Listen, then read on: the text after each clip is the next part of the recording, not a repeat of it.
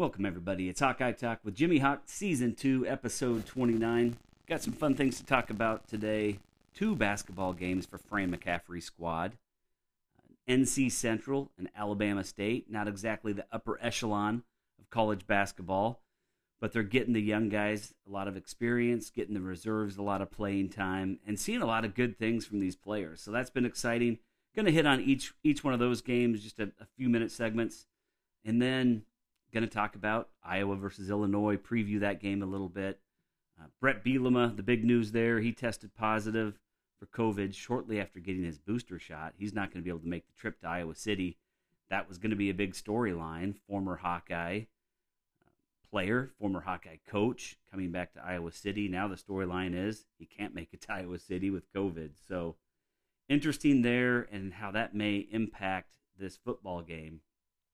So let's get to it and talk a little Fran McCaffery Iowa basketball and Iowa football. Well, on Tuesday night, the Hawkeyes took on North Carolina Central. They were a bit more of a test than I was expecting, but the Hawkeyes pulled away in the end, winning 86 to 69. NC Central was coming in 0 2. Their last outing was a 40 point loss to Memphis. Jordan Bohannon came in needing just two three point baskets to become the Big Ten's all time leader in three pointers made. He hit his first three pointer, kept firing, couldn't buy a basket, ended up just one of nine from behind the arc in 25 minutes, one of 10 overall.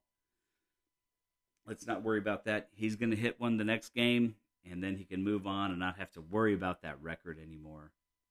Well, early in this game, the Hawkeyes were giving up way too many layups. I kept waiting for the defense to tighten up, but it went, went on until halftime and then some. North Carolina Central shot 58% in the first half. The Hawkeyes were also getting their layups, points in transition.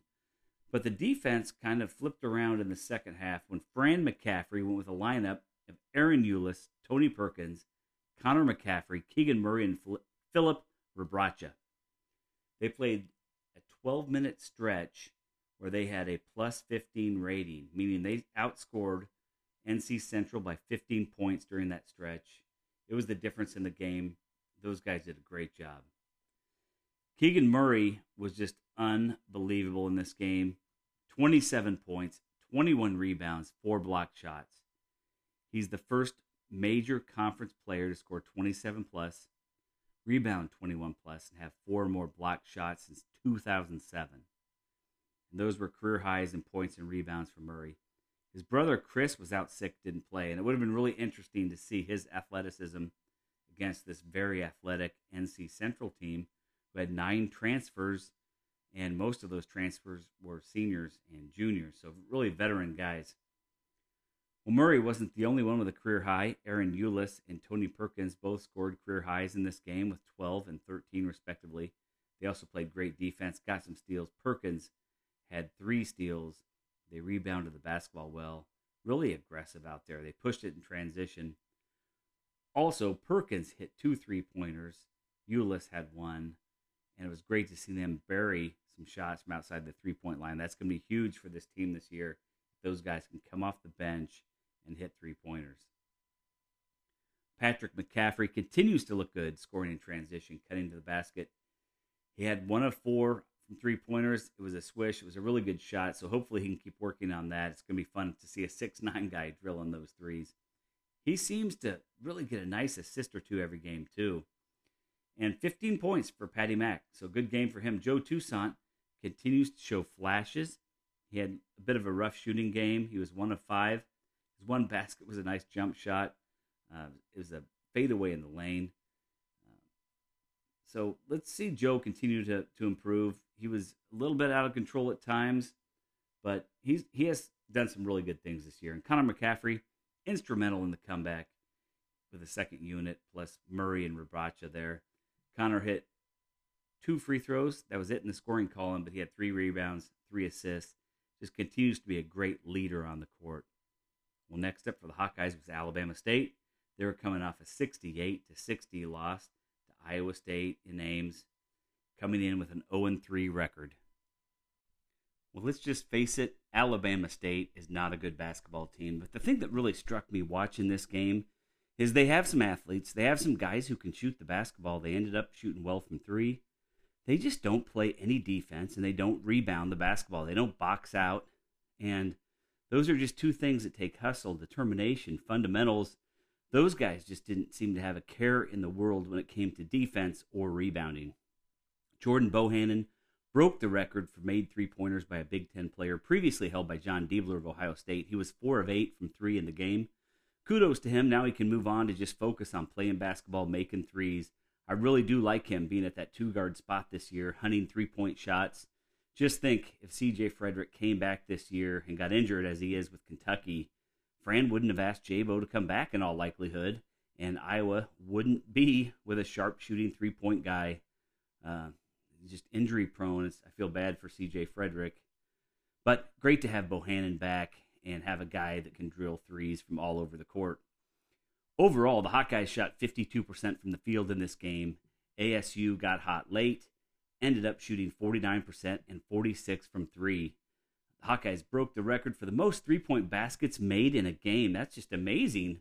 With with these guys, it's not like they have a bunch of big three-point shooters back on this team, but they made 23s. Previous record was 19. They've hit 19 a couple of times in the past. But 23s on 44 attempts, a very solid 45.5% percentage. And the Hawkeyes continue to do well from the free throw line. They missed a couple last night, but 12 of 16, out rebounded ASU 44 to 27. The Hawkeyes tallied 18 offensive rebounds in this game. And the Hawkeyes with 28 assists and 10 turnovers. So nice job there. Keegan Murray is very, very good. I mean, he is exceeding all expectations this year. Never thought anybody could come close to replacing Luka Garza. Didn't expect that. Just and his numbers are very comparable. It's just amazing what he's doing. He was 10 of 16 shooting in this game, made a couple of three point baskets on five attempts, six rebounds, four assists, 26 points for Keegan, one shy of his career high of 27. I believe that came in the prior game. And his brother Chris, he was sick in the previous game. He came off the bench, scored 17 points, shot three of five from three point range, showed some nice moves underneath the basket, and had eight rebounds. So I think we're gonna we're gonna have a lot of fun watching Chris as he continues to develop as well. Very athletic, like his brother Keegan. Payton Sandfort off the bench was five of 12 from three point land. The freshman really letting it rip. He scored 21 points, and he's getting confident. Uh, just awesome to see him not afraid to just sling it whenever he's open. Bohannon had 12 points, all from his three, four three pointers. Joe Toussaint really looked good. He was two of two from three in this game, and that will just be huge if he could help spread the defenses, get them, you know, away from Keegan Murray a little bit with his three point shooting. He had a double double, 11 points and 11 assists. Great game by Joe Toussaint, and, and really fun to watch him continue to get better. Filip Rebraca hit his first three as a Hawkeye, but he only took two shots and scored five points in this game. They need to get him to be more aggressive out there. You know, he was a big part of the offense at North Dakota, and I'd like to see him start looking to score more. Uh, had a couple other guys playing center. Ogundele played. Uh, the, the, the freshman Riley Mulvey was out there a little bit. Just good to get those guys some extended time.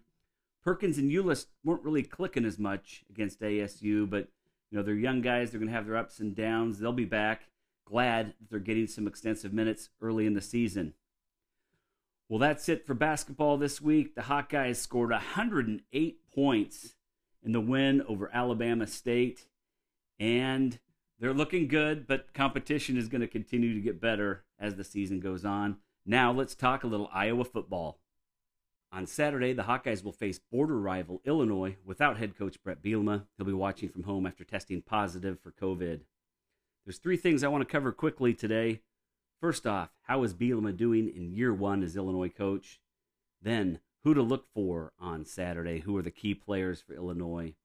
And finally, what is my prediction for the big game on Saturday? Well, in Bielema's first game as Illinois head coach, it was week zero. It was a conference game against Nebraska, rival in the Big Ten West, and Bielema got the win 30 to 22 over Frost in his fourth year. Frost just not living up to expectations in Lincoln. Kind of a classic game, and Big Brett with a big win. They followed that up with a seven point loss to UTSA. University of Texas San Antonio seemed really bad at the time. UTSA is now 10 0, so maybe not such a bad loss after all. They did get handled pretty easily, 42 to 14 by Virginia in a road game. Followed that up with a three point loss to Maryland. Not a good look there. Took Purdue down to the wire, but lost 13 to 9. So good defense in that game by, by Illinois. And then they beat Charlotte 24 14. Got blanked at home by Wisconsin. It's just a complete roller coaster ride this season for Illinois. The next week, they upset Penn State at Happy Valley 20 to 18. I believe it was nine overtimes. Neither team could make a two point conversion and end that game. Finally, it did after nine overtimes. And then they fell to Rutgers 20 to 14 before upsetting then ranked 6 and 2 Minnesota 14 to 6. A couple things stand out in all of that. Illinois has a pretty good defense. At least they don't let teams in the end zone much, and they have a pretty darn bad offense. In other words, Illinois fits right in with the Big Ten West. Well, Iowa is number 12 in total defense, and Illinois just 75. But what they've done well, as I stated, was keeping teams out of the end zone. Iowa is ranked seventh in scoring defense to 34 for Illinois. They give up some yards, but they do a pretty darn good job of limiting teams to field goals and punts. Defensive coordinator Ryan Walters, he's in the top 10 nationally in pay. He's doing his job. Bielema is paying him handsomely to get that defense in order. And the defense is allowing 13 points fewer this year compared to last year. So, you know, they've he's turned it around pretty quickly there. In total offense, it's painful to say, but the Hawkeyes are ranked 124th out of 130 teams. Illinois is 116, really close there. If you look at the total yardage, Illinois is 124th in passing offense to 108 for Iowa. And Illinois just wants to line it up and run it right at you. They have a couple of good running backs, one especially, and oftentimes they run out seven linemen and just try to overpower teams. Peters started the year at quarterback. He was hurt in the Nebraska game. Sitkowski took over.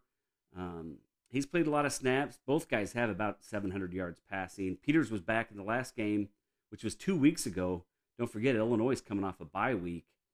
In that game, Peters was 7 of 9 for 80 yards when they upset Minnesota. Chase Brown, running back for Illinois, rushed for 147 yards on 32 carries. They're really relying on him, especially late in the season. The second leading rusher in that game was Peters. He had 7 for 21 yards. He's not afraid to tuck it and run. As I said, both Peters and Sitkowski pretty even on the season. Brown has 850 yards rushing. McCray 491. He's had some big games, not so much lately. So just be watching for Chase Brown getting 30 plus snaps uh, or carries, I should say, on Saturday. He's 13th nationally, averaging 106 yards per game. As far as wide receivers, Isaiah, Isaiah Williams, he's the leading receiver, 38 catches, 376 yards. Illinois hasn't been passing much, so his numbers have been really down of late. Tight end Barker has 14 catches for 166 yards, leads in receiving touchdowns with four. The 18th ranked Hawkeyes have a seven game winning streak against the Illini. You know, there was a, a, spell before the division realignment that Iowa and Illinois didn't play for a while. And Illinois' last win against the Hawkeyes is 2008. Really interesting with Bielema, the former Hawkeye nose guard, not being able to make the trip.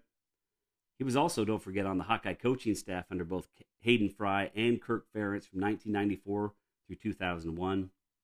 Wide receiver coach George McDonald will be acting head coach this week. Bielema said the players really respect him, as do the coaches, of course.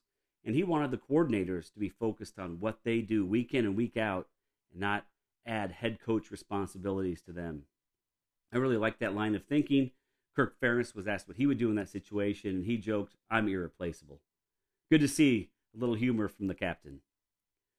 Well, it's another big one this week. The Hawks are still tied for the lead in the Big Ten West, although Wisconsin holds that head to head tiebreaker. The Hawks just have to keep winning and see how things play out. I'm picking another win for the Hawkeyes on Saturday, but another hard fought game with Illinois rushing for 150 yards, but passing for under 100. I think the Hawkeyes can maybe get a pick or two in this game. Illinois' rushing defense is not a top tier rushing defense like we've seen. They're ranked 71 out of 130 teams. I think T Good's going to get some yards along with Gavin Williams in this game. So look for a, a big game by Padilla as well. Uh, he should be starting again on Saturday. And if you get that rushing game going, he's going to get some play action uh, going. He's going to he's going to complete some passes, running, uh, rolling out, passing on the move, which he seems to be really good at. So I'm picking the Hawkeyes 27, Illinois 14, another big win for the Hawks. Get to win number nine on the season, eight in a row against Illinois. Go Hawks!